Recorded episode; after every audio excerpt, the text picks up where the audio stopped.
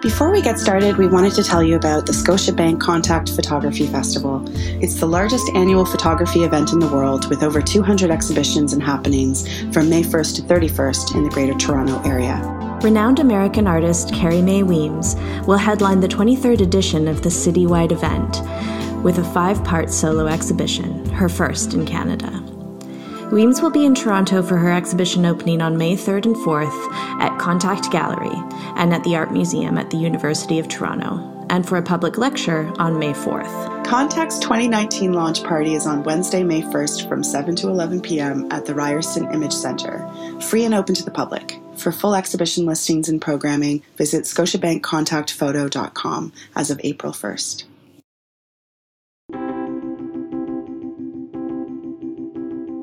Welcome to the second season of Momus the podcast. We are your hosts, Sky Goodden and Lauren Wetmore.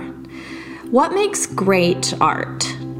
What have your experiences been with seeing it and knowing it, but also with trying to frame it in your own practice, whether through writing, curating, making, directing, or collecting art? We've grown tired of our perpetual disappointment and by the conversations in contemporary art being so frequently focused on what failed, what missed the mark. So we're asking, what is it that we're looking for? We're keen to flip the image of criticism as destructive, instead of or in addition to asking what was missing. We also want to know what are we seeking? The intention is not to come to a consensus or a playbook.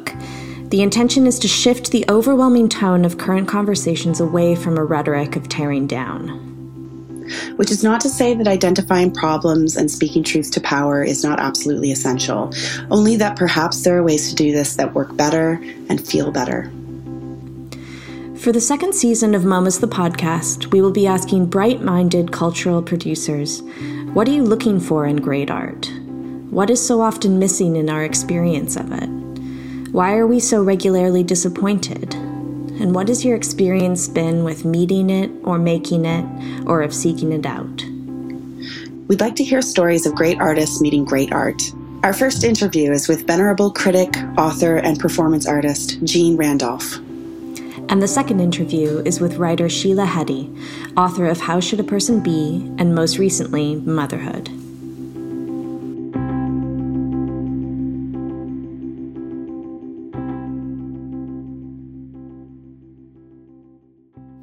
Uh, howdy, my name is uh, Jeanne Randolph.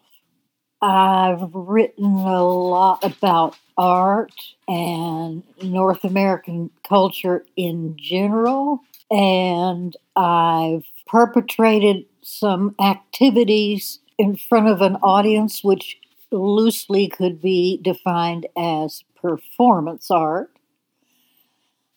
And I know there's something else I do, but it isn't playing the flute. I don't know what it is.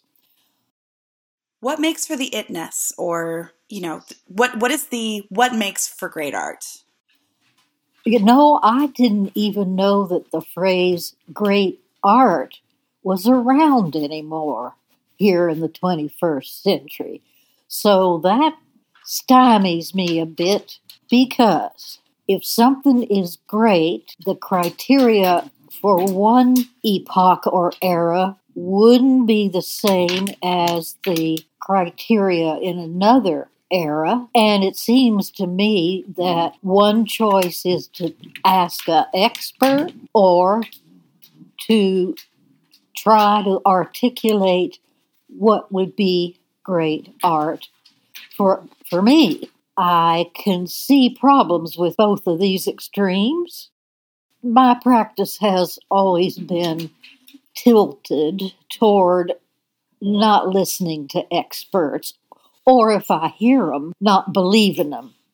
On the other hand, since I'm not an expert, great art, I suppose, would have to be some artwork I justified as great on the basis of psychoanalytic theory, subjective response. I don't think I've ever seen a work of great art. I I can think of some artworks which at the time at the time and circumstance they made me feel like this is it. One was back in 1964 at the University of Chicago Art Gallery, I saw an exhibition of assemblages by Bruce Conner. And they were so ugly that I thought this artist has penetrated so many veils of convention by putting these assemblages together, and they're so ugly, the anti aesthetic might be applied to them. Then the next time I saw an artwork and thought, oh my God, this is really of the moment. This is it. Well, that was back in 1986 when I saw a David Salle painting. It was a big thing and had, you know, all those gestures and images uh, crammed in together and floating around each other. And it was postmodernism to the nth degree. It was, it was not pastiche. It was a reckoning between the past and the non non available future. What have your experiences been with trying to frame it in your own practice? I would write about or with or to or for an artwork I I respect. And usually that means I would write about an artwork I respect by a per- an artist I respect. So that means I'd have to write about someone who's living, and uh, I'd have to write about someone, however briefly I conversed or had some kind of experience that made me, that filled me with respect. And how would I frame it? I prefer and I think I stopped doing anything else. Writing ficto criticism, I compose a parallel piece of writing that does what the artwork is doing in terms of images, issues, uh, relevance to the times, so that when you read this ficto criticism, you'd ha- you'd have to uh, uh, what do we call it? do a double take. So that's a pretty brief uh, answer to the idea of well, hmm, how would I frame uh, a work I respected through writing? There seems to be uh, a um, a disillusionment going on. Not not with me, honest, not with me. I I'm not disillusioned. I'm I'm excited and curious about the kinds of artwork uh, that has been is being shown. Uh, because I don't expect anything from it, really.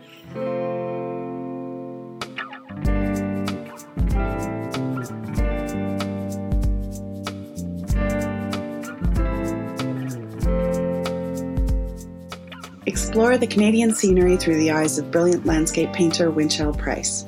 In his new book, Winchell Price, Master Painter, author Kevin Robert Turner outlines the life and work of the distinguished Royal Canadian Academy artist, whose oil and watercolor paintings of nature hang in collections around the world. Winchell Price worked alongside the group of seven, but Price never achieved the same level of recognition, despite his talent. Indie Reader has given the book a rare 5 out of 5 star rating, calling it a compelling look at the unconventional painter's life, told with honesty and compassion by someone who knew Price and his work intimately. Discover the vivid world of Winchell Price. Order the book on Amazon or visit winchellprice.com. That's W I N C H E L L P R I C E.com. Okay, so if I can just get you to state your name and, you know, however you like to introduce yourself in terms of your profession. Okay. My name is Sheila Heti, and I am a writer, um, usually a fiction writer. Okay, great. So, um, as I sort of prefaced in my email, uh, the theme of this season for the podcast is essentially trying to um, envision what it is we're looking for when we're looking at contemporary art, but but doesn't necessarily have to be limited to contemporary visual art. It can also just be sort of a question that's a bit more open ended around what is it we're looking for from great art. Um, we're talking to writers as well as critics and um, artists, curators, filmmakers, and trying to really sort of be a bit expansive and a bit dreamy in terms of um, both discussing our experiences with uh, sort of having our hair blown back from our neck in the presence of great art, or or thinking through sort of why there seems to be a, a, a chronic disappointment in our encounters with with art. So I guess I might um, just start with asking for maybe an anecdote from you about an experience you've had um, where a really memorable encounter happened. It doesn't necessarily have to be a positive one, but if you, I can get you maybe just to discuss what that encounter maybe was. Yeah, um, the first thing that comes to mind is when I was around 20, I don't know, sometime in my early 20s, um, and I saw Gummo. I came out of the theater and I just felt like this is the first work of art I've seen by someone of my generation that's like a true work of art. I felt completely, um, uh, you know, when I came out on the street, I just remember sort of the world feeling kind of different. And the feeling I had in me was sort of people around my age, like we had started making art. Um, we weren't kids anymore. We weren't no longer apprentices. We were creating real things. It was the first time I'd had that feeling. And it was a tremendous feeling, like, and I felt like it encompassed me as well. Like, okay, here we go, here we all go. And do you remember what it was about it? If you can kind of extrapolate a bit it was just so wild and so free and so surprising and so I hadn't seen anything else ever like it. And it was funny and dark and cruel and mischievous and had so much energy. And um, yeah I just all new images that like that I'd never seen. I remember like the bacon taped to the wall and the when the boy's having a bath like just these images that I'd never seen before. And something about the confidence in it and the craziness. I don't know. It just all, all those things together just blew me blew me away. It's interesting that you start with film for this response. Do you find that um, your experience of something really powerful on that level is sort of democratic or irrespective of medium? Yeah, I think so. I mean, I, I don't I don't think that I it doesn't tend to center on film by any means. I mean, I, I guess I look m- most critically at um, works of fiction, and so, and but I, I don't think that I find more great art in fiction than I find in other mediums. But I just I feel like maybe I can, if I experience a, a great work of art in fiction, there's a a certain kind of excitement I get that I don't get with other works of art because it's somebody who has found some completely new way of doing the same thing that I'm doing, um, which which is a different feeling than seeing some something like that in painting or something like that in film or yeah that makes sense. Uh, we were circling in our preparations for this uh, a text by gertrude stein in which she talks about the itness quality of a masterpiece. And even though masterpiece is not a term that is in vogue anymore um, the itness is something that really feels a bit timeless. And i like that it, it sort of circles its own ineffability do you have a sense that when you're in the presence of something that's really quite transcendent, there aren't words really, or do you do you struggle to how do you approach it in terms of understanding and comprehension? Well, you can never obviously replicate the work of art and talking about it. So, of course, there's so much that's lost when you're talking about it. It's not the work of art anymore. Um, but I don't think that it's more difficult to talk about something great that's working than it is to find talk about something that's not great that's not working. I mean, it's difficult to talk about in either sense because um, it's so far away from the actual object, and what the object transmits is the in part is the the human that made it, the the, the, the being, um, and when you're writing about it or talking about it, you're transmitting yourself. You can't. I don't think that you can really channel that that person who channeled themselves and their soul or their being through their art. You can't quite channel that in, in, in your talking about it. Um, so yeah, it's very you're very far away from it. But yeah, like I said, I think you're equally far away from it whether you're talking about something that's that you like or something you dislike. Yeah, that's interesting. That hasn't been my experience. I find as a critic, um, it's it's a bit easier. It doesn't.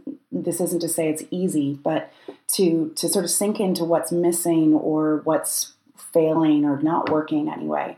Then and maybe it's because there's a kind of um, queasiness about. Um, exalted language, you know, that you want to be cautious to be too praising?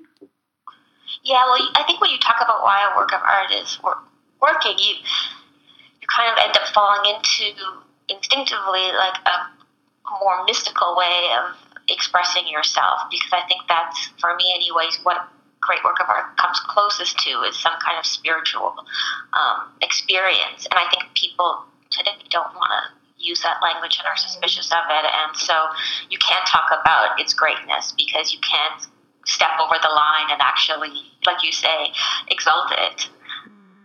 Mm-hmm. Yeah, that's that's a good link to be making to um, our shyness around the idea of spirituality right now, in terms of especially sort of the secular arts.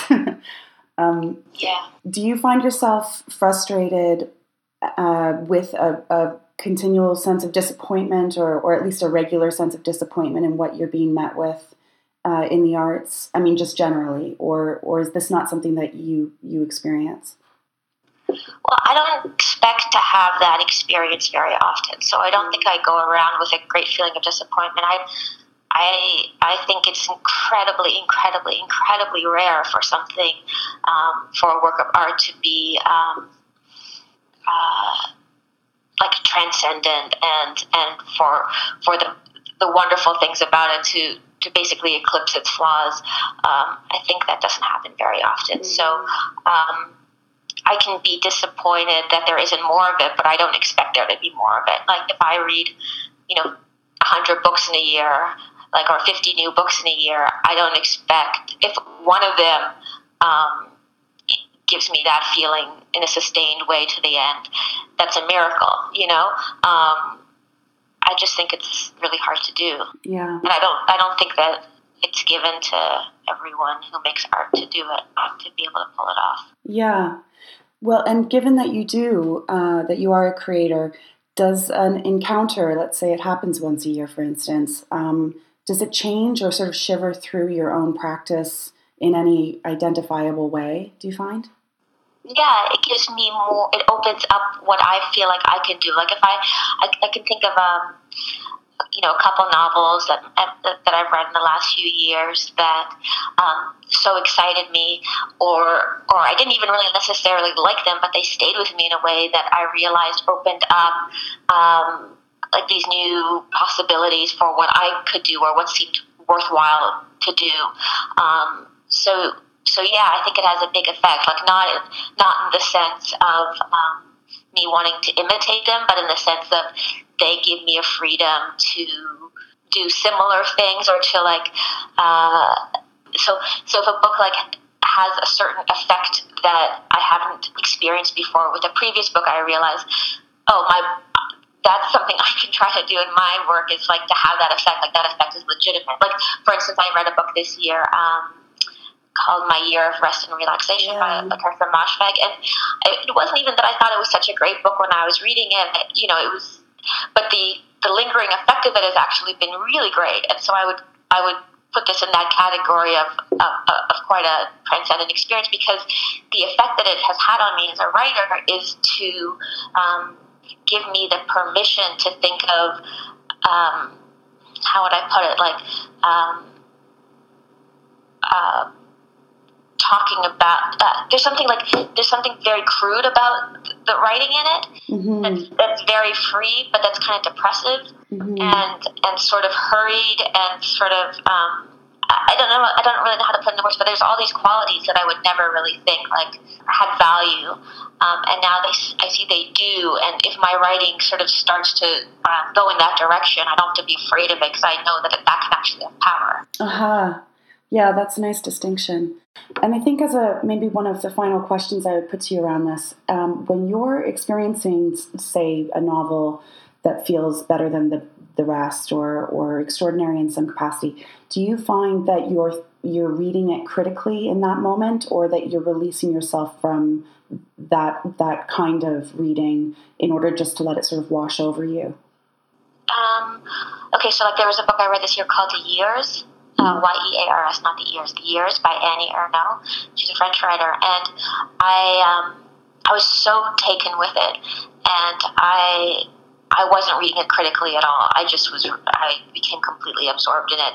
And then after I finished it, I thought I should go back and read it again and see what she actually was doing, like how she created this effect, how she managed to, to, um, uh, well, the book is sort of about, it's sort of a memoir, but it's more a memoir of the society in which she was, and she and all her other contemporaries in France were living through. So it's like, a memoir, but all the eyes turned uh, to, to see the outside rather than to see the inside of the self. It's really, really formally strange and mm. really uh, amazing. Um, but in any case, I, I told myself I should just reread it and, and, and, and that out. And then I realized I actually don't want to reread it and figure it out. I, I wanted to, just to keep the magic mm-hmm. um, of that first experience. So I'm sure one day I'll reread it. But um, I, and then I also think like, what's there to figure out? Like, it's not like there's a technique that I'm going to try to adopt. Mm-hmm. So why not just like let it be this sort of um, wonderful experience that I had with this book? Mm-hmm.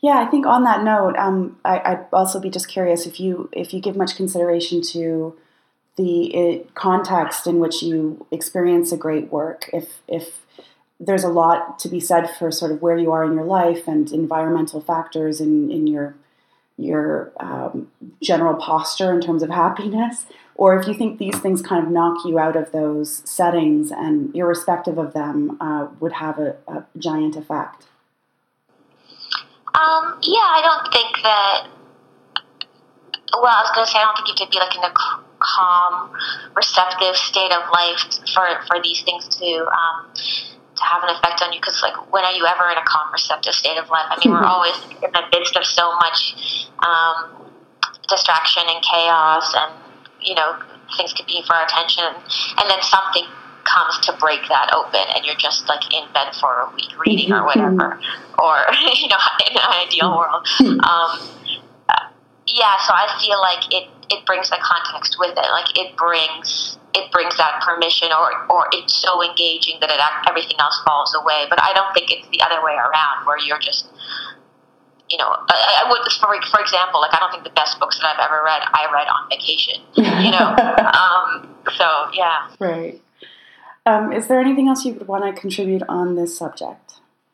I I have this this th- thought that always comes into my head, and I'm not sure if it's true or right or not, but I feel like the person that loves a work of art is more right about it than the person who doesn't.